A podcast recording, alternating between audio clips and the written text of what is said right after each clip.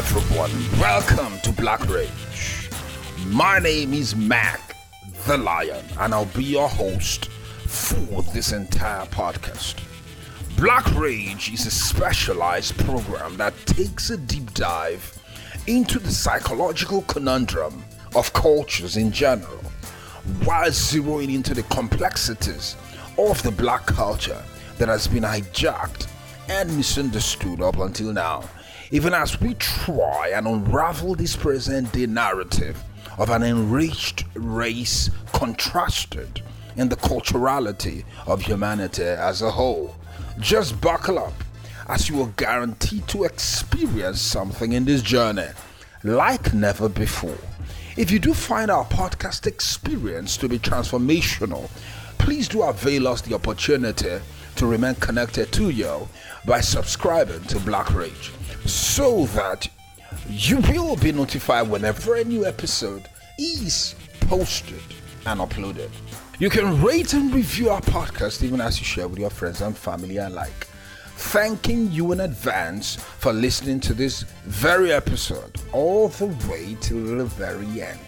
You will be glad you did. Please enjoy.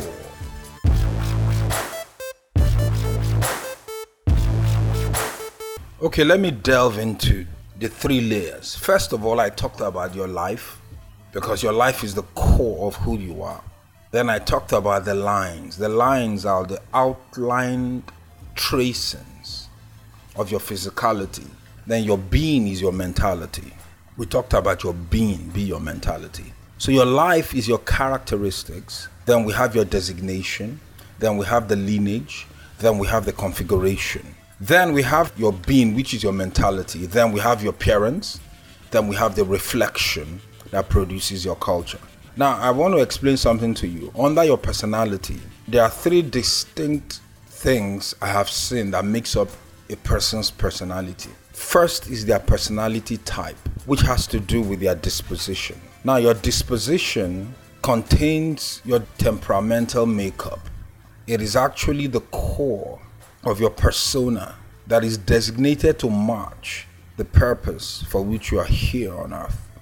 Whatever is your disposition is always in line with your purpose, and that purpose always correlates properly with that which you were created for. Whatever you were placed in this earth to achieve, would always be in line with your disposition, which is somewhat like your temperament. And when you are not able to accomplish your purpose, you end up as a failure. Then we have, after your personality type, we now have your personality traits. Your personality trait has to do with your very character, and character has to do with your moral judgment through which you are seen in life. An upright character is someone that has integrity. To have integrity means that you are incorruptible. That means you have integrity. You have integrity, which has to do with being incorruptible. When someone's character aligns with who they are meant to be, it places them where they have integrity. And that integrity becomes like your traits. So I can look at you now and say, no, I know that fellow. No, you can give him the money. I know him. He's a very honest fellow.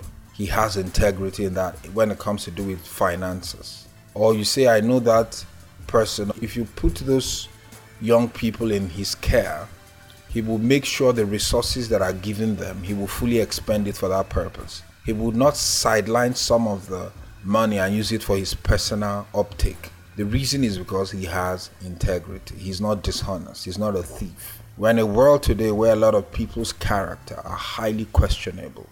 They don't have integrity.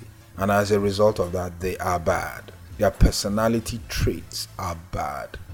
Then we have talents. Your personality talent, or your gift, your personality gifting. These are your natural gifts. These are inherent abilities given you, and is designated for only one purpose, for either to serve humanity in form of services, or to manufacture goods in order to meet needs in humanity. Everyone will need specific gifts, talents, and abilities in order for them to function proficiently. So proficiency is the output of talents that have been qualitatively developed. And once those talents have been qualitatively developed, they are now being exercised and used in a place of work.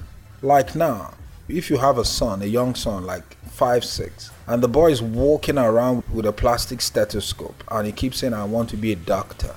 You could even boast to your friends that your son is a born doctor. You could see it in his walk and in his talk. He has this aspiration and desire to understand the anatomy of the human physique. As much as you shout about him being a born doctor, at best he has the potentials of being a great doctor. But he will need to go to school, finish elementary school, finish high school, go to college, then from college he will need to get into medical school, then he has to be trained by professionals in the field wherein he has signed up for, and by the time he is done he will still need to do some programs, because there are still layers to make sure that you become proficient, because now you are dealing with lives and a mistake could cost people their lives. So there's a lot of processes that have been put in place by medical training institutions all over the earth to produce exquisite doctors. So now, by the time he comes out and he has all his degrees and he has finished his fellowship, and now he can officially use the title of a doctor, we could say he's proficient. So the proficiency of what started out as a potential gift is what has brought him to a place where he is serving his community with those talents. So it is not enough for you to have personality type, which is your disposition or temperament in line with your purpose. It's not enough for you to have traits, which is your character, which can become bad if you don't guard it or if you are not properly raised. Then you also need to have talents in that area. So you may have good characteristics that are your personality traits, but if you don't have the natural talent in an area, you cannot be submitted to be trained in that area and emanate to become proficient in that area. If you want to be a successful accountant, you have to have talent for numbers and being able to track down numbers.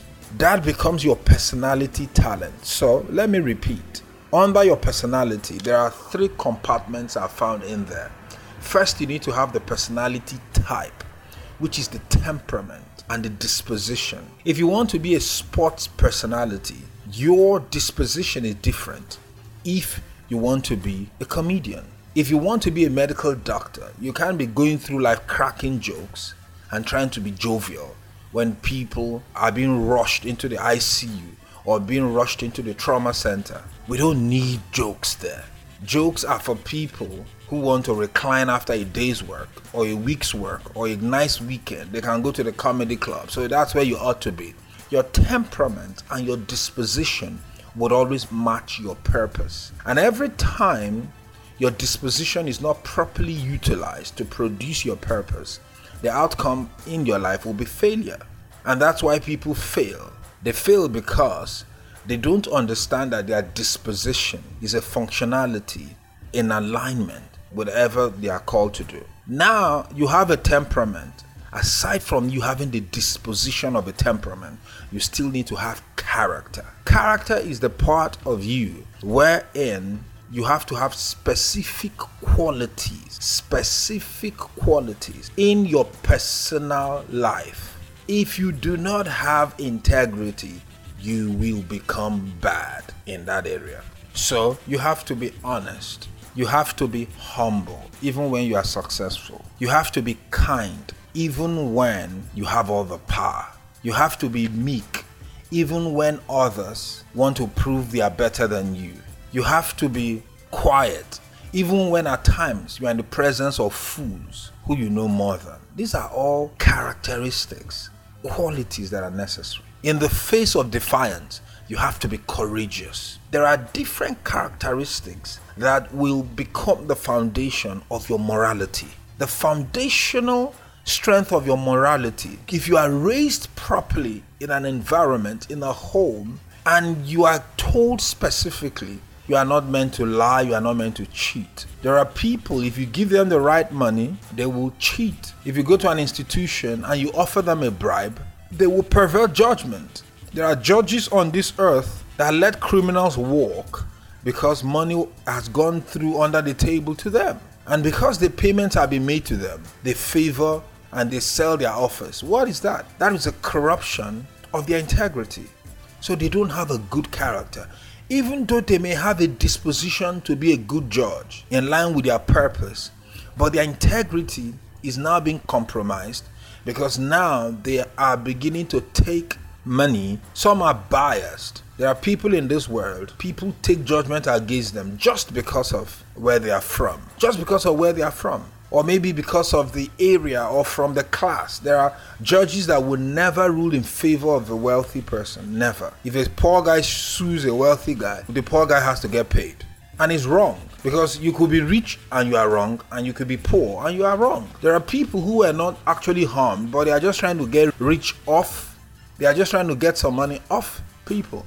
How come no one sues a homeless man? How come? Homeless people hurt people also, but nobody ever sues them because you ain't getting nothing. You are not going to get anything from them. But there are people that can't wait for someone who has resource to come around them so that immediately they can cry wolf that they are hurt and they are suing them for 100 million US. And they know that at the end of the day, if they don't get 100, they may get 2 or 3 or settle out of court. This is what they do. So the lawyer will say, well, this is our payday, because he knows he's going to walk away with 10-20% of that gig. Now, if you bring it before a judge who has a bias that everyone who is wealthy got wealthy off the backs of poor people, he will make sure he gives a judgment in favor of the poor man. And yet, that is a clear-cut corruption of his integrity. So even though you may have the disposition of being a judge who can listen, but if your character is ruined, then you are corrupt. That means your personality is damaged. So now we go to the third part, which has to do with your gifts. You must have specific gifts and abilities in a specific area in order for you to function ecstatically. If you don't have the proficiency, there is no way you could be great in that area. Everyone has an area they have been called or created or placed on the earth to accomplish. Some are meant to be doctors, some are meant to be lawyers, some are meant to be farmers, some are meant to be technicians, some are meant to work in retail, some are good with people, some are good with resolving conflict, some are good with dealing with human resources, channeling and training people. Some are good teachers, educators. There are different departments, and your gifts can only attain a place of proficiency when you have it. If you don't have the gift of becoming a good lawyer, and your father, who is a lawyer, wants you to inherit his chambers and makes you to study or go to law school, you will never be proficient in it, because proficiency must be matched with inherent gifts, or your potential has to be there in the first place. That is the only time it can be transferred into proficiency. But at the same time, you could become proficient having studied something. You could become an accomplished medical doctor. I watched a documentary of some years of a man who is a medical doctor, but he loves to kill people. He enjoys to kill people. And it was years later they discovered that every hospital he worked, immediately a lot of people die in their sleep. So how did someone who has clear-cut qualifications to be a proficient doctor become a killer? People are killing babies every day in the name of abortion. All abortion doctors did not study abortion. There is no place in the medical field where you are taught how to kill. You are actually taught how to preserve life. But what is the problem? The problem is that after being taught in all these things, many of them have now swerved, and they have now submitted their proficiency for something bad. And as a result, now they are abusing their gift. So there is an abnormal usage of the gifts that are within them, of which is producing an output that is not in alignment with the originality for which those gifts were given to them. And as a result of that, they are corrupt. So you can corrupt your personality type and skew it, and you fail in life. You can corrupt your personality traits, whereby you have no integrity and you become bad. You can also abuse your personality, gift and talent, where you use it for the wrong thing. There's a lot of people who are professional hackers. They can sit for hours on an end looking for a way to compromise any server and get priceless information, data of people, and sell it in the dark web. It's a business people do. And some of these people are excellent computer programmers. They can write codes, they can create softwares from scratch, they can work for some of the biggest technical industrial giants in the world and be highly paid to bring solutions. They can produce chipsets and designing architectures for nanobots and all kinds of advanced mechanics. But rather they choose to use their talent to steal private data and sell it in the dark web. What are they doing? That is an abuse. They are proficient because they are good at what they were originally created to do, but now what have they have inverted it, they have perverted it. Now they are abusing the core of who they are, and that abuse is a form of corruption. So they are corrupt now, and I have discovered that when people are on that trajectory, they struggle to come back in line, because that corruption, once it gets deep into you, you get to a certain point in your life, you don't know how to do it any other way. There are people in many countries that will readily cheat in any setting, in any election. They will cheat. If you provide enough money, they will see to you that you win that election. If you provide enough cushion for them, they know what to do. They know how to generate humans that don't exist. Stuff the ballot box. They know what to do. They defy their oath of office because they are corrupt. Their gifts have been corrupted. Their talents have been corrupted. Their proficiencies have now been perverted. And now they are abusing it for something sinister. That is the corruption of personalities. I have met a lot of people on this earth whose personalities are corrupt. Some are corrupt in the area of their talents and they are using it for something evil. Some are corrupt in the area of their characteristics. They don't have integrity, so they are bad.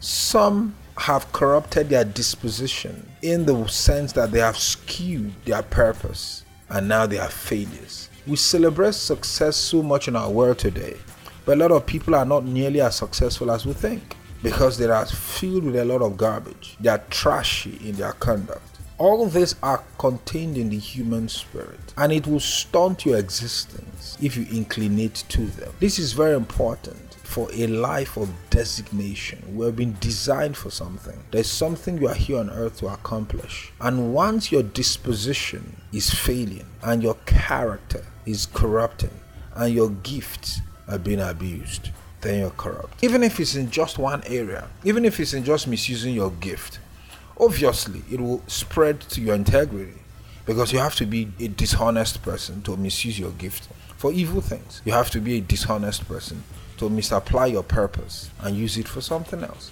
That is corruptness. So that has to do with personality. Understand that personality is the core of life. Then we move to the next one. The next one has to do with your ethnicity. This has to do with people of familiar features emanating from a peculiar stock. Remember when we talked about your lineage, the lines that have run through the ages? Those lines, when closed, when in a closed circuit, forms a shape.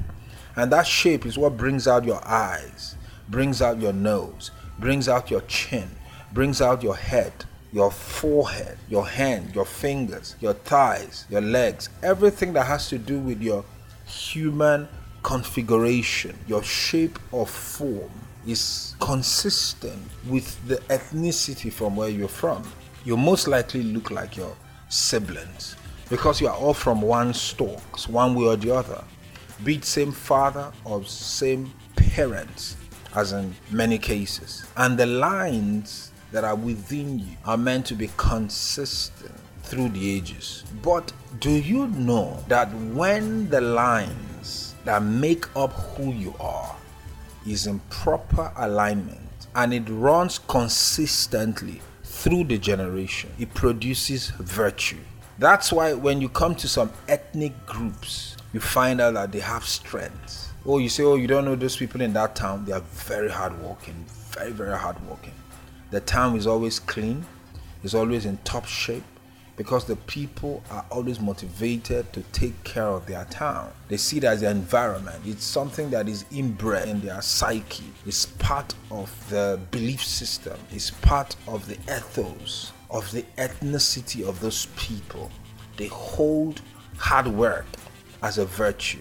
So when you look at every ethnicity, including the ethnic group from where you emanated from, because everyone has an ethnic group, you have a lineage, you have a line that has run through the ages, you will find that there are some strengths, there are some things that you do, there are some things that you do that are in line with others who are also from that ethnicity. There are some ethnic groups that are very good with trading. They do very well in commerce. They may not do too well in money markets, but once you bring it into goods for them to dispense and discharge and retail it, they know how to open shops and run it. It's very common in that locality. And even when they travel to diaspora and live in other ethnic larger groups in different nations, they still hold on to that core centrality of trafficking or trading because of their commercial ethnic strength. But at the same time, I need to bring something to our understanding.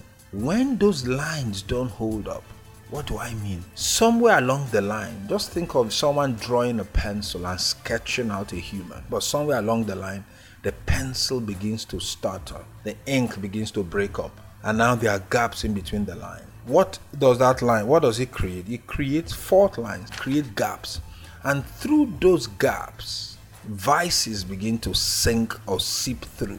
Vices begin to seep through. See, when wells are dug, oil wells are dug, one of the requirements that are given them is that they must sink pipes, strong, tough, metal, steel pipes, right into the earth.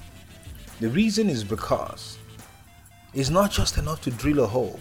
Because if you drill a hole and you don't put a pipe in it, the oil can start seeping into the fault line that your holes that you have dug has created, and it can contaminate the water table, it can contaminate the plant material table, it can contaminate so many things, and it can destroy the ecosystem. So in order for the oil that you want to bring out from the very depth of the rock not to contaminate the land wherein you are drawing it out from, you must put steel pipes all the way through, which guards it. So what am I trying to say? Every time there is a break or a fault line, things will begin to seep through. Sewage will begin to seep through. Oil will begin to seep through. Things that you did not bargain will begin to seep through. A lot of ethnic groups of people have breakage in their lines. And that breakage is the avenue through which vices have seeped in. Have you not seen that every group of people have a problem that is very consistent with them? Someone was telling me the other time, you see, if you go to that town, almost everyone is a drunk there.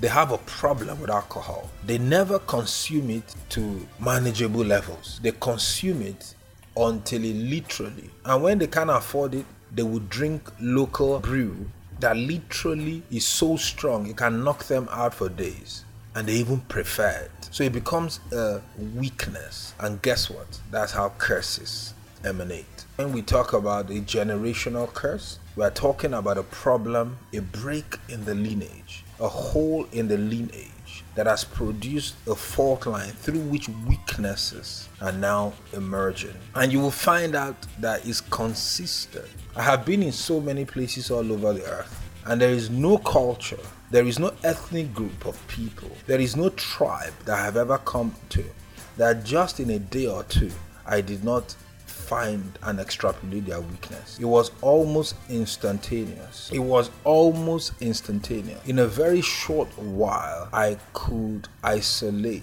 their weakness. In a very short while, I could extrapolate their weakness. It's almost automated. Why? Because they had cracks in their personality types that presented a fault line through which a weakness seeped through. And you would always know what it is. I was in the midst of a tribe the other time. I discovered that the people generally have a bad temper. Almost everyone just had a bad temper. If you tell them anything, they just explode. that they don't like, immediately they let you know. They are never polite and they get angry very quickly, and they don't also cool down in time. I saw it was a problem. It was very difficult to have conversations at times because now you are walking on eggshells. You are not sure what you will say next, and they just hit a fever pitch. It's an ethnic problem. It is consistent with most of them. And when you leave that ethnic circle and find some of them living in other places where they are embedded with other ethnic groups of people, you would also find out they're still struggling with that. It's a fault line that they have had through their generation, and it becomes a weakness. It becomes a weakness. So it's a lot of work for them to go back and fight it. If they don't fight it, that will be their weakness. There was a young man, I sat him down one day and I told him, the greatness of your destiny is huge. I can see your potential is magnanimous. But I have to tell you something about your father's demons. Because I knew his father personally. And one of his problems was that it was very difficult for him to stay faithful or stay away from strange women. So I told the young man, I said, see, I have not seen you doing that already, but the propensity is there. Why am I sure? Because you are your father's son. The temptations will present themselves automatically. The enemy of your destiny doesn't need to go far to find what to use against you. Your father's lifestyle is already a telegraph of what needs to be used in order to waste you. So I told him, you need to watch that area. You need to watch this area. And I gave him about 5 areas he needed to watch, which were things I had seen clearly in his father's life. And since his father never addressed these things and didn't care to, carrying on with his life, and now he was in his 50s and still conducted himself in such behavior. Here was his oldest son, who was 18 at the time. And I told him, you are going to have the same problems because the fault line is there. It's your weakness. Now, whether you take the bait or not will be determined by you, but you have to fight your father's demons. But they are coming for you, and I told him clearly. He listened to me, he heard me. We even did some exercises together towards him dealing with those things. But some of the last steps I gave him to do, he didn't follow through. He took it for granted. And guess what today? His dream has been dashed. His hopes, the school he was meant to attend, the trainings he was meant to pass, because he wanted to be a proficient pilot. Everything has been destroyed. Now he has started having babies. That's what he's doing now. He has continued where his father stopped. Sure enough, his father had him outside wedlock. Sure enough, he has continued where his father stopped. It's a fault line. Once that fault line is there within your ethnicity, you are most likely going to continue in it. You are most likely going to continue in it, except you fight it, except you say, no, this thing ends with me. So there's this line breakage, which are fault lines within your personality that immediately gives you those gaps, fault lines within your character that will never permit you to accomplish or realize the fullness of your designation. Many of us are still fighting our father's demons, and the reason is because we have a weakness in our body. Weaknesses are bodily. There are people, they can't stay in a room, an enclosed room, with the opposite sex. Immediately their body begins to vibrate. It's almost like as if everything in them begins to come alive, which is crazy, and it's not normal. It's not. You can't be attracted to everything that moves. You say, I'm just a man. No, you have problems in your flesh. You have problems, and that's your weakness, and that's your undoing. And I can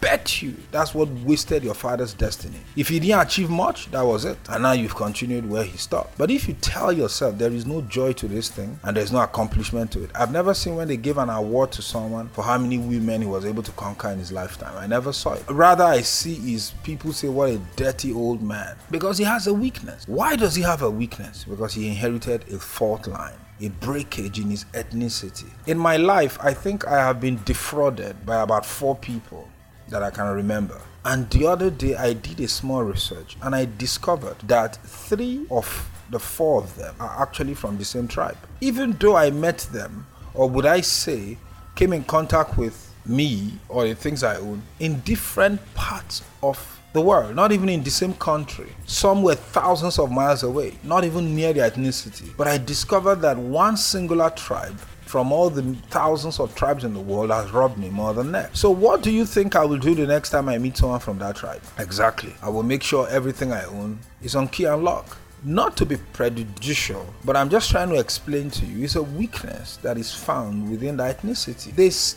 They find nothing wrong with taking things that don't belong to them. Even when they are your friends, the relationship will break on the foundation of theft. They will make away with what is not theirs, except they truly repent, change. Except they change. And those who have changed are those who fought back, who resisted that temptation, who held it back until they overcame. If not, you will continue in that vice, and that vice will produce a weakness. This is the trap of many ethnicities. There are people en masse who are being destroyed because of their ways. There was a time it was discovered that there were some young men in the UK that were grooming young girls and abusing them sexually.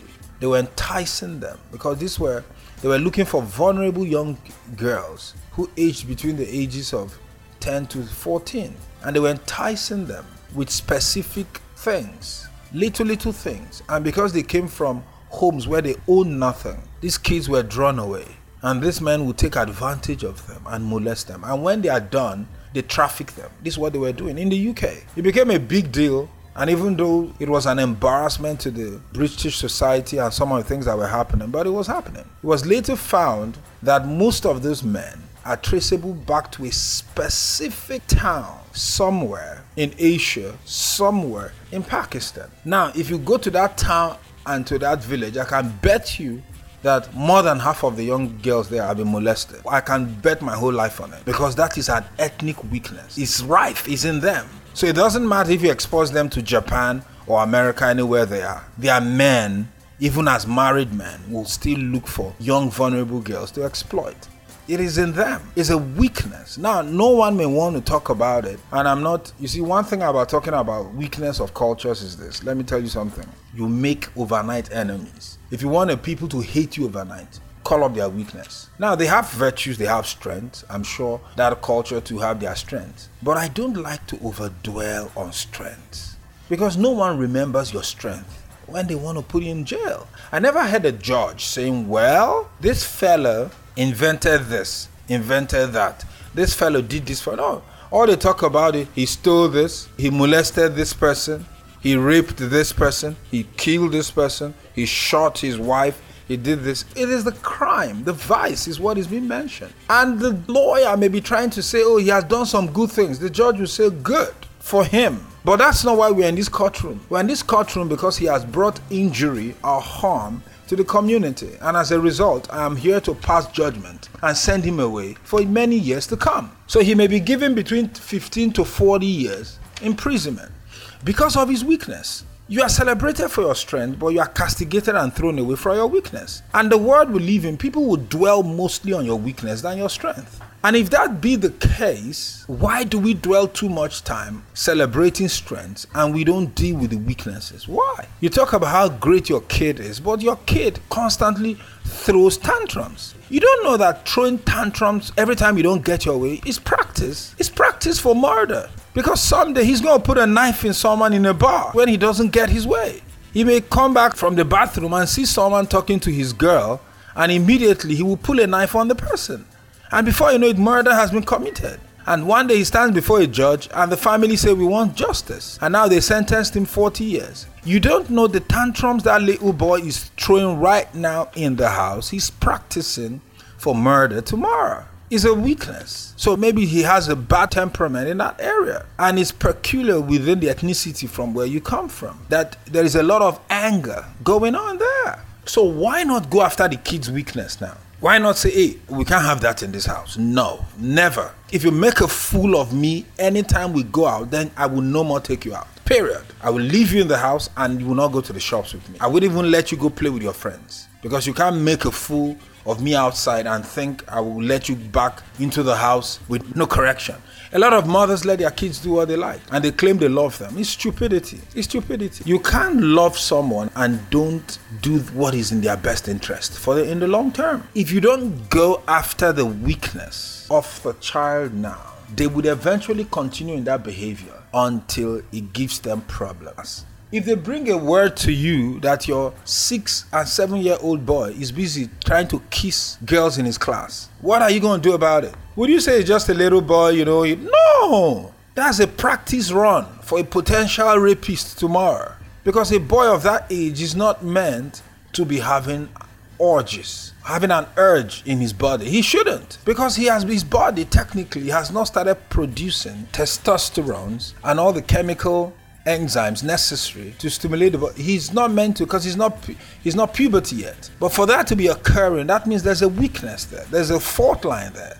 What do you go? You go after fixing the fault line. When you see a crack in your foundation, you call a foundation specialist to come and look at the crack you are noticing in the underbelly of your building. Lest one day you wake up and the whole building sinks away. Lest one day you wake up and the whole building cracks away. You could literally lose everything you have in one day. And what is the possibility of that happening? What will bring about it is exactly what I'm saying. There is a weakness. It needs to be addressed. It needs to be addressed. It needs to be looked into. There are people that are poorly raised because they have weaknesses that they inherited. I was listening to a woman the other time, and she said, I never allow my kids to do sleepovers from my husband's side of the family. He said, because I discovered that they have an incestuous problem in that family. I discovered that they have no problem with cousins sleeping with each other. They have no problem with that. They have no problem with uncles getting involved with nieces. Things that are damaging to the eardrums when you hear it, because it's a fault line. Someone started it in their generations, and over time it became a fault line. So that becomes a weakness. Immediately the wife noticed that. She said never. So she takes them there, and she's there with them throughout, in person, visible, within eye range. And once they are done with the visit, she takes them away. She doesn't care. She's not impugning anybody's character, but she will not ever subject her children to such an environment. Why? Because she doesn't want them to become a victim of that weakness, which will now turn around and make them predators tomorrow. And that conduct becomes, because wounded people wound others, hurt people hurt others. You see how it works? So the woman doesn't want that problem. But there are a lot of parents who don't pay attention to the weakness. I heard of a mother who the son killed someone unintentionally, and she felt very bad. Now the boy is sentenced and sent away for life. He was given life imprisonment, and he was an only son, and she felt very terrible. And she said, the boy has never done anything like that. He's a good kid. But mom, can we ask you one question? Doesn't this boy break out? Doesn't this boy throw tantrums when he was a kid? When he doesn't have his way, or doesn't he get into some serious fights that even he himself is the one that causes those fights as kids? You said he's a good kid, but he has a weakness. You'd never addressed it as a kid. You let it be, and he grew with him into adulthood. And that thing was just waiting for the right time. And he was in a situation, he was provoked, he was armed, and before you know it, he used a weapon, and before you know it, he killed a man. Now his life is ruined. The changes has to be made now. If his weakness is not addressed today, it will give his lineage problems. And he will repeat the things that his father did, and his sons will continue where he stopped. Those are breakages in the lineage. Those are fault lines through which the weakness. Think about it. If you hold a pencil and you use a knife or a small saw and saw the pencil a bit. If you give that pencil to a kid and tell the kid to write, after a while when they put pressure on holding that pencil, it will snap, because it has a fault line. That's how it is. When your ethnic background has a fault line, that fault line will show up eventually. And when it does, it needs to be addressed, and it's easier to fix the kid while the kid is still young. That's what it means to be raised, because if you allow it to continue. Now you have to understand something. There are weaknesses that people have that they inherited, and there are weaknesses that people have that came from their personality. So it is their own temptation, meaning like his father is not a womanizer, but this boy is a womanizer. So that shows clearly that he himself picked it up in his own life. It had nothing to do with his lineage. Then there are things that are present in the lineage that he himself inherited. So you would always have to deal with those two directions. Some will come to you personally, personal temptations. Others will come to you through your bloodline. Your bloodline is what forms your ethnicity. People that are from... That's why today you could do a DNA test and literally track down your ethnicity. You could literally track down the centrality of your tribe. It doesn't matter where you live in the world. If you go to Ancestry.com, not advertising for them, and there are others that also do the same type of thing. People may take a swab, seal it, send it to them, and they do the test, and they give them a rundown of the full composition of their DNA and the tribe from where they are from. If you find your tribe, find what their weakness is, you will understand why you do some of the things you do. Remember what I said originally, your personality is who you are, your ethnicity is what you do, your culture is why you do it. Your personality is who you are, which is spiritual. Your ethnicity, which is your bloodline, is what you do. There are things that are your strengths that comes very natural to you, and there are things that are your weakness that also comes very natural to you. You inherited it from your bloodline, which is your ethnicity. And that's what produces the weakness that is functional in your body, in your execution. It came from your ancestry, came from your lineage. There are usually breakage in your lineage. They become a vice and a trap, which over time has caused or is now causing problem in your conduct and in your carriage that has to do with what you do. Then we come to the third one, which is now your culture. Your culture is why you do what you do. That has to do with your mentality, because culture is your mindset. Your culturality is your mindset. Your culture is why you do what you do. It's your belief system. Everyone has a belief system.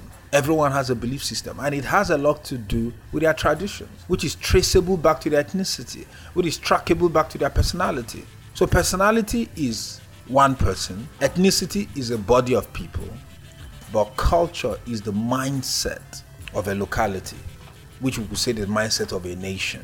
So personality is individualistic, ethnicity is people-oriented, and cultures are national, or at least within a large swath of people. They have a belief system. There's a way they think, and as a result, that's what is responsible for what they do. So the way you think is powered by who you are, which is what moves to dictate what you do. You see how they are all interconnected? So there's the personality, which is individualistic. Then there is the culture, because why you do what you do is still linked internally. See, let me explain it like this. Who you are and what you do is connected, but they are connected outwardly. Who you are and why you do it are linked internally, So why you do what you do is connected on the inside with who you are. And that is why you are doing what you are doing. And that is how personality, ethnicity, and culture is all connected. You see how it works? Please don't misunderstand this training. It's very easy to understand, but you need to listen to it over and over again, because I'm trying to really help people. I see the problems that people are facing every day, and I really, really feel for them. It touches me every time, and I feel for them. Because when I look at the things they are facing, I ask questions. Why are they still facing this thing up until now? Many a times, there are things they have inherited from their bloodline. It has been in their body down through their generation. When their body was being formed in the womb, it was formed with those cracks. It was formed with those loopholes. And there are some weakness that won't show until people hit puberty. There are weakness that won't show until people become an adult. There are weakness that show even from the first week the baby arrives. Almost by his selfish conduct, you could see all the trappings of a breakage in their body formation, a fault line that is a weakness that is already showing his head. Every parent has a responsibility to change their conduct and their way of life so that their children would not have to deal with those things. If you give birth to a child while you still are conducting in a behavior, let us say you have a drunk mom and you have kids, one or two of your kids will fall into that same vice. Maybe not all of them, but all of them will be presented with the option. Some of them will look at their mom and see how getting drunk makes her a mess and say, no, I hate this thing, I hate it, I will not let it be in my life. And they fight it and shut it down. Some will not, some will say it. I've seen mothers sharing a cigarette with their 12, 13-year-olds. Could you believe that? The mother will send the 12-year-old to buy cigarette, nicotine, and the mother will tell the child, oh, okay, buy 4 sticks, you can take one. Because the girl is already smoking by 12. You say, what? That's it, because that's all she saw growing up. And when the mother leaves it on the ashtray, still burning, she goes there and puffs a bit on it. And over time, she's not proficient. Then a time comes, she's no more hiding it. So the mom say, yeah, because when I was 10, I was already smoking. So she's already on the trajectory of damaging her lungs before she's 40. So she started well ahead. Some will just be casual smokers, some will be daily. And many smokers I know smoke every single day. They want to smoke every single day. Some can't stay in work. They have to take a break and go and smoke, literally. They're addicted to nicotine, literally. And why? Because mama does it. It's a weakness in her lines. And she has taken up where the mother stopped. Unfortunately, she's vulnerable to it. You have to understand what is the hand you've been dealt. Whatever family you are born in, you will find their weaknesses there. You will see it in their bloodline. You will see it. It may be things that are acceptable, because that's always the problem. Most cultures accept their way of life. So you need to go to others who are outside your culture and ask them, what do you think is a problem in our culture? And they will tell you overnight, even though they have their own weakness, which they will not also like you when you call it out. But when you ask them, they will tell you on the spot, because they see it as clear as day. So one of the first steps you need to take is find someone who is outside your ethnic background and ask them, what do you think is a problem we that are from this ethnicity have? And you have to address it, because that is from where your weakness is from. That's where your vice is from. Now remember, a vice is something that grips your life literally in the physical, and never allow the value and the virtues that are within you to see the fullness of day. Your potential is never maximized. Your existence is never fully realized. That which you are called and created for is never fully attained. And the central reason for this is because your life is constantly going through motions, fighting this vice that has a death hold on your destiny. It's a weakness. It's a weakness. There are many I can't mention. Even when I mentioned this one, where I mentioned a place in Pakistan, I really wish I wouldn't call it, because I don't want to mention any tribe or any place or any nation or anywhere, because I don't want people get upset almost instantaneously. Now, every culture has a belief system. The belief system is what inverts them. The belief system is what ruins them, literally. Every culture has a belief system. The belief system is why you do what you do, because you always excuse it. There are cultures where people just lie. Telling lies is, you can ask them what time it is, and they will look at the time and tell you the exact opposite, for no other reason but just to live up to who they are. Now, there are people who, because they are liars, and they find themselves in a working place where lying is paid. Like, for example, people that work in media have a propensity to distort the truth and tell lies to the populace. It comes very natural to them. People lie all the time, but the media are the only group that are paid to lie. They earn a living. There are people who may bribe someone not to tell the truth in a case or give a false witness. That could be a one-off. I'm talking about someone who's on a salary and his primary job is to lie. That's what we have today in media. Many people in media are professionally paid liars. They are misleading the society for a specific agenda. It's a belief system. They're already entrenched in it. They believe in it. They believe they are doing their world a good by driving an agenda, and they don't know they are destroying themselves. And they will always give you a reason. They will tell you, oh, the reason we do this is not that we are distorting the truth, but there are some things that we believe that we need to protect in this world, that is for the common good of everyone. They always have a way. You will always have a way to justify your falsehoods. And it creates a belief system that is very destructive. Every culture has a belief system. Okay, belief systems are racial. You've heard of the term black culture. Why? Because black is a race of people who are descendants from people in sub-Saharan Africa. So when they talk about the black culture, especially in the context of the United States of America, is an inference to those who arrived there as slaves over 400 years ago. They have their belief system, and their belief system powers them, literally. So there are things they like, there are things they don't like. There are foods they like, there are foods they don't like. There are things they prefer. I've heard it being joked many times that they like fried chicken. So it's a belief system, literally. It doesn't necessarily mean any other person can enjoy chicken or they can enjoy fish and all that, but it's cultural. So they believe that they should enjoy it. And if you don't enjoy fried chicken, then you are not truly faithful to the creed of the culture. It's a belief system. Now, there are some beliefs that are strong, like there are cultures that are productive. Like, for example, there are people I've discovered, one of the wealthiest cultures in the world. And when I mean wealth, I'm talking about actual money. I'm not talking about general, because it's a term thrown around, you know, a people very rich in culture. It's just a word. They just mean that they are very cultural people. That's all just what they mean. So that's not what I mean. I'm talking about wealthy. There are cultures where a lot of wealth are found in those cultures. Like, for example, I noticed that people that are considered to be Jewish traits, they have a tendency for wealth management. They make a lot of money but consume very little of it.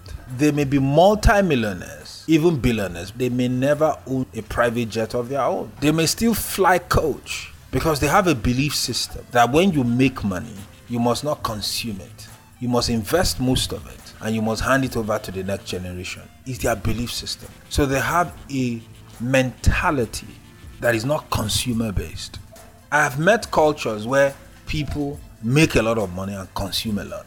Going back to the black culture, let me not even talk about the general black culture. Let me talk about those who are into music or people who are artists and musicians in the black culture. Do you notice in a year, a musician makes $30 million, but he tells you he's in debt.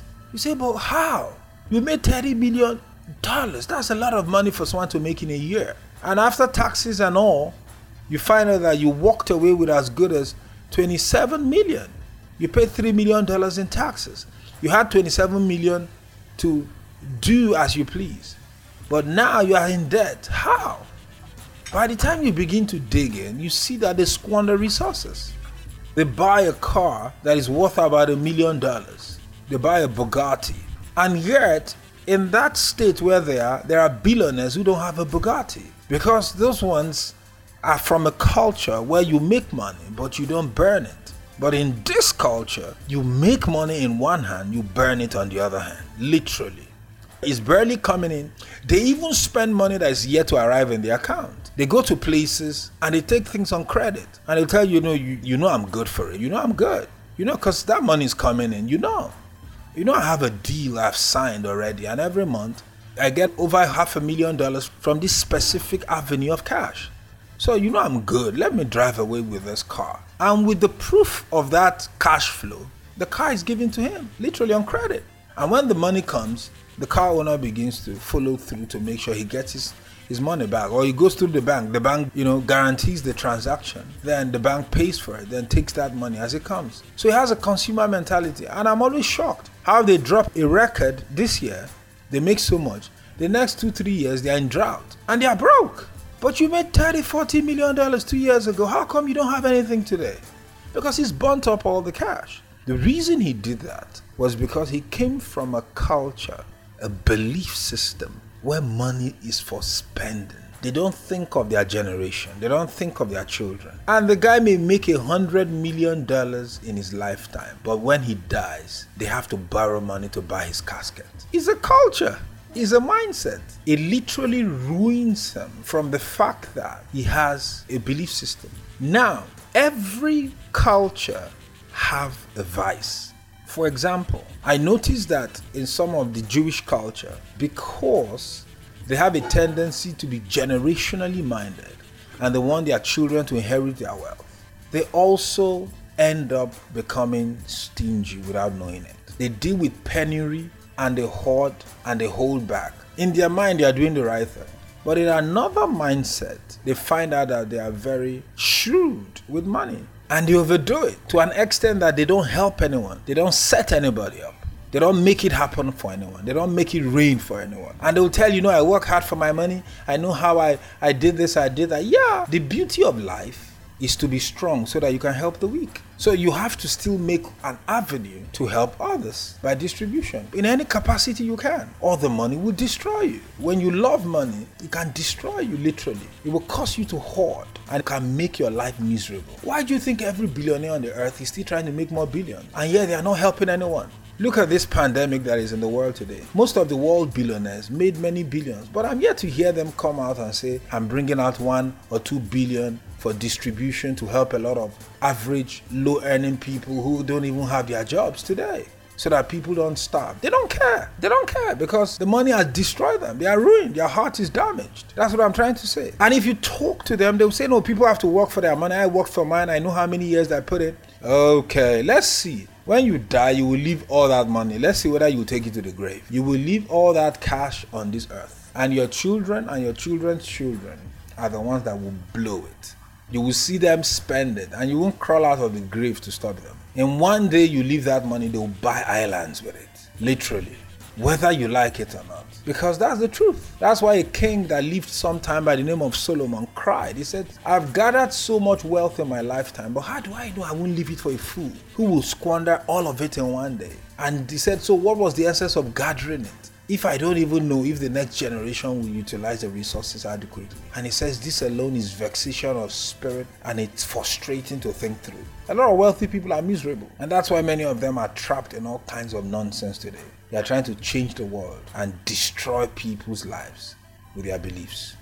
So, every culture have good beliefs that plays to their strength. But at the same time, quite a number of them have vain beliefs. What do you mean by vain? That means a belief system that produces meaninglessness. Do you know there are a lot of things people do culturally that makes no sense? There's an adage in Africa. It says, when a man is doing something stupid, he blames it on his culture.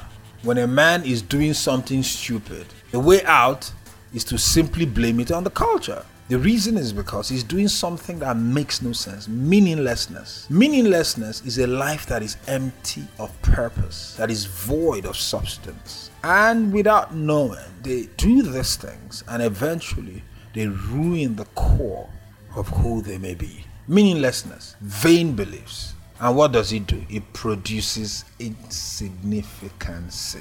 It produces insignificancy. Insignificancy is when you lose significance by the reason of your beliefs. You lose significance. I've seen people who are worth multiplied millions of dollars, but they look like paupers. They dress shabbily. They look like people that don't own anything. And when you think about it, it's kind of silly. Because what's the essence of having wealth if you can't use some of it to at least take care of yourself and your appearance to be decent? They don't. Maybe in their own understanding, they can hide their wealth better so no one will know. Because once you start flying a private jet, owning a private airport, before you know it, they start looking for you. And the IRS wants to know how much you are really paying in taxes because you seem to be doing too well for yourself. But you have to find a way to have a balanced life. Then you also have to give some away. As much as you can, you have to try. Or it will destroy your heart. It will corrupt your character. It will ruin your integrity. The love of money will cause you to compromise, and you will sell your soul short, and you will end up in corruption, and you will blame yourself at the end when your life will amount to nothing because all you did was pursue it to the end unto destruction. There are people who are scam artists. Their belief system, when you talk to them, they will say, oh, our forefathers were stolen from by these Westerners, so we are simply trying to get our money back. Really? So your broke, struggling great-grandfather was stolen by. Who stole from him? Someone who never achieved anything. He didn't have anything to be stolen from. Now he was stolen from. Who stole from him? It's a belief system. So every time they are asked, why do you do this thing? Why do you pose on the internet to be someone who you are not? Claiming things to unsuspecting victims who end up sending you money. They always say, well, I'm only taking back what they took from our ancestors. Lies. You're a fool. It's a vain belief system, and it's destroying your worth. You only consume it upon your loss. Your life is worth nothing. You will never come to any significance. Never. I don't care how much you try, because you are powering your existence with vain beliefs. Beliefs that are empty of purpose, meaninglessness, and it drives you to a place of insignificance. If you don't understand this, you will continue to do things in a way you shouldn't.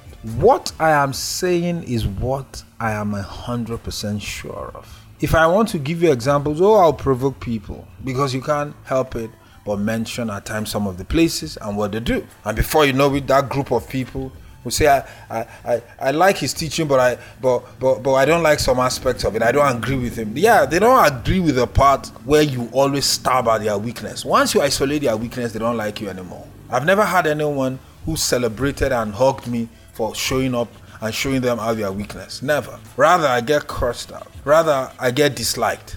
Rather, they won't return my call because now I've shown them what their weakness is. So you have no friends, literally. I know it. But the truth is that every weakness is being maintained by a vain belief. Let me give you another example. There are people within a culture that love sneakers. They love sneakers. They will do anything.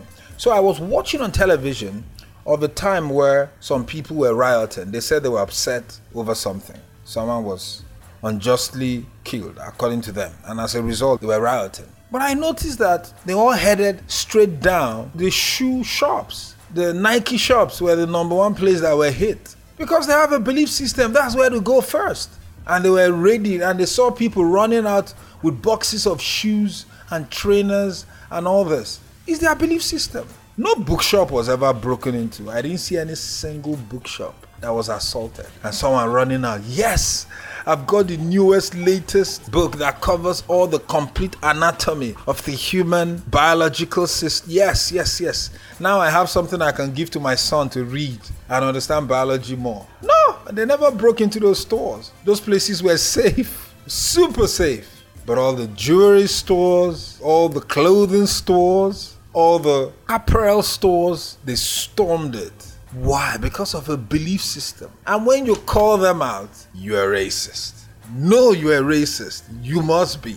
Why am I a racist? Because I've just called out that you have vain beliefs that is powering your insignificance. And you wonder, after all is said and done, and you have looted every shoe you could find, and take one for yourself and sell the rest, what did it do for you? You're still broke. You're still struggling.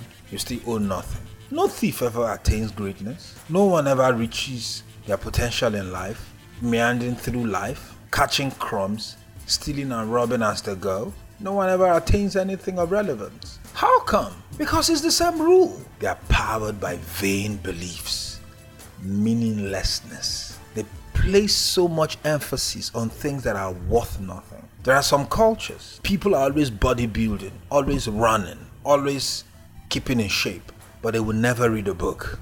Never. You ask them the last time they read a book, it was when they were in college. And the professor said, read this book and your test will be from it. That was the last time they read a book. They've never read any book or any literature. They can tell you all the Instagram tweets and quotes. That's all they know. But they can't even read a paper. They can't even read a newspaper. But every time you see them, they are working out in the gym. You know, they are stretching themselves out and you see all their muscles. Because there's an emphasis on muscles over brains. It's a belief system. What does it produce? Insignificance. I'm not saying there's anything wrong with you toning up and being healthy and eating right and jogging and all that. I'm saying that when you make a culture out of it and that's all you see, you will neglect the core characteristics.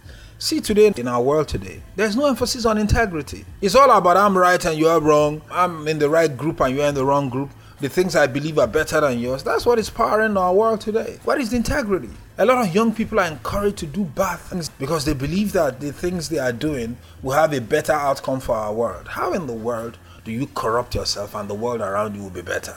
The world around you will be damaged because corruption will always beget corruption. You will teach others how to be corrupt. That's what's powering the world. And that's the centrality of the belief system. That's what powers the insignificance of people on our earth today. Meaninglessness, and that's the truth. There are many cultures where women spend all day looking into a mirror. They will never read anything, and when you say they are dumb, they are upset. But the truth is that the only things they know is TikTok. That's the only thing they know, and Instagram. That's all. Shallow. And it comes back to culture. Remember what I talked about culture? Culture is appearance. Culture is reflection. It's always what you can see. How you are seen, an image, your visuality. And once you get carried away with the culture, before you know it, you will notice that it is always filled with meaninglessness. You wake up one day, you are 50 and your life makes no sense. Literally. No purpose. Nothing achieved. Because you were chasing shadows. That's it. Vain beliefs are just shadows. Vanity, emptiness, it produces nonentities. It produces emptiness. It produces nothingness, insignificance, a meaningless existence. So that's the question you have to ask yourself. Is this the life I want to live? Is this who I want to become? Because we are all caught up in our cultures. We are. That's why at times you need to understudy, at times the culture that pass people. You are just looking at their proficiency and say, oh, they're a gifted lawyer, they're a gifted doctor, gifted. I really need to know your belief system, because it will have a lot to do with the level of significance you will offer me in the long run. Those trainings may be based in their spirit, but it may never show up in the output of what you expect from them because of their belief system. That's what I'm trying to explain. See, I can use 10 episodes to teach on this because it's so deep. But I'll just do the bit I can because I just need to scratch off on this. This is something I know. I could have drilled down and still keep drilling. The insignificance or meaninglessness is very pervasive in a lot of cultures. There was a time I had a dream. And in that dream, I saw people standing, representing all the cultures of the world. And it showed by the garments they were wearing. And I saw that most of those cultures had different stains on their garment. And I saw that some people's stains were far more than others. I saw some their stains were smaller, some were more. And the more it was, the more difficult it was to get it washed. Some people struggled more in those cultures to attain significance. There are people that will come and tell you, there's no one in my village that's attained anything meaningful. It's almost like a city or a town filled with losers, literally. Why? Because they have a belief system that is rooted or protecting a weakness. Remember, your belief system is what protects your weakness. I'm telling you the truth. The why you do what you're doing is what is preserving what you're doing. Because you will keep excusing that action you're doing. Every time we challenge you and say, hey, this weakness will destroy your life, literally, you will come to nothing if you keep doing this weakness. They will say no. In our culture, where we come from, it is normal for people to blah, blah, blah. And literally, they defend it. So their belief system becomes the stronghold that protects their weakness. So you can't get to their weakness until you change their mind. If you don't change their mind, you can't change their weakness. They will always be weak in that area because they always defend it. There are a lot of men who are sexual perverts, literally. And when you tell them, they will always say, you know, I'm a man. What do you even mean by I'm a man? Even lions, even all kind of male creatures don't spend all year looking for who to lay with. But they can't help themselves because it's a weakness. Instead of them to sit down and say, yes, I'm male, but I'm not meant to constantly be looking for where to exercise my sexual prowess. Because they don't think that way, what happens? The culture protects it. And there are some places they even hail them, player, you know, they'll be tagging them. Useless. Because the culture is protecting the weakness. Cultures preserve weaknesses. Insignificance preserves weaknesses. And the weaknesses is what is now propelling the insignificance. And that's why they always amount to nothing. So the day they are buried, they own nothing, they have nothing, they achieve nothing. Or traceable back to a corruption within them, a weakness in their body, and a significance in their mind. So insignificance is cultural in the mind. Your weakness is a fault line in your body, and your corruptness is a function in your spirit. Your personality is corrupt, your ethnicity is weak, and your culture is insignificant. And that is what is producing the problem. The essence of doing this podcast is not just to talk. I'm not interested in conversations. I want to help lives. If you're interested, your life will be changed. But you need to understand there is a weakness in that culture. And it needs to be isolated. It's different from place to place. The insignificance of the belief system is also different from place to place. From one place to another. But at the end of the day, that weakness is present. So the question now we need to ask you is this. How do you intend to go forward? Remember, a tree that has ants first had a hole in it before the ants moved in. Ants can't drill holes. They can't drill holes. You see, if you don't fight your weakness with every ounce of your blood, it will remain. Because weaknesses you were born with it, literally. It may not have showed up until later in your life, but you were born with it. And something has been in your body for so long will not just quit overnight.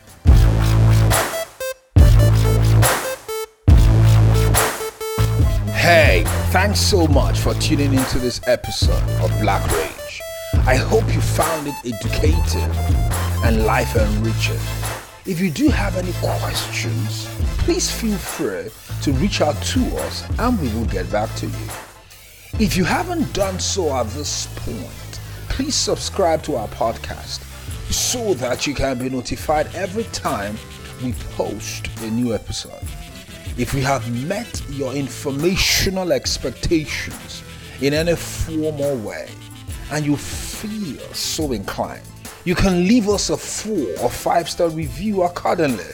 Please also consider supporting this show through your willful donations. That would really be appreciated. We really do have so much content on queue to freely give away and enrich the lives of many people. But the production constraints compels us to source and receive encouragement towards producing many more life-enriching contents just like this. So you can do so by clicking on the donate button or the link provided. We really look forward to hearing from you.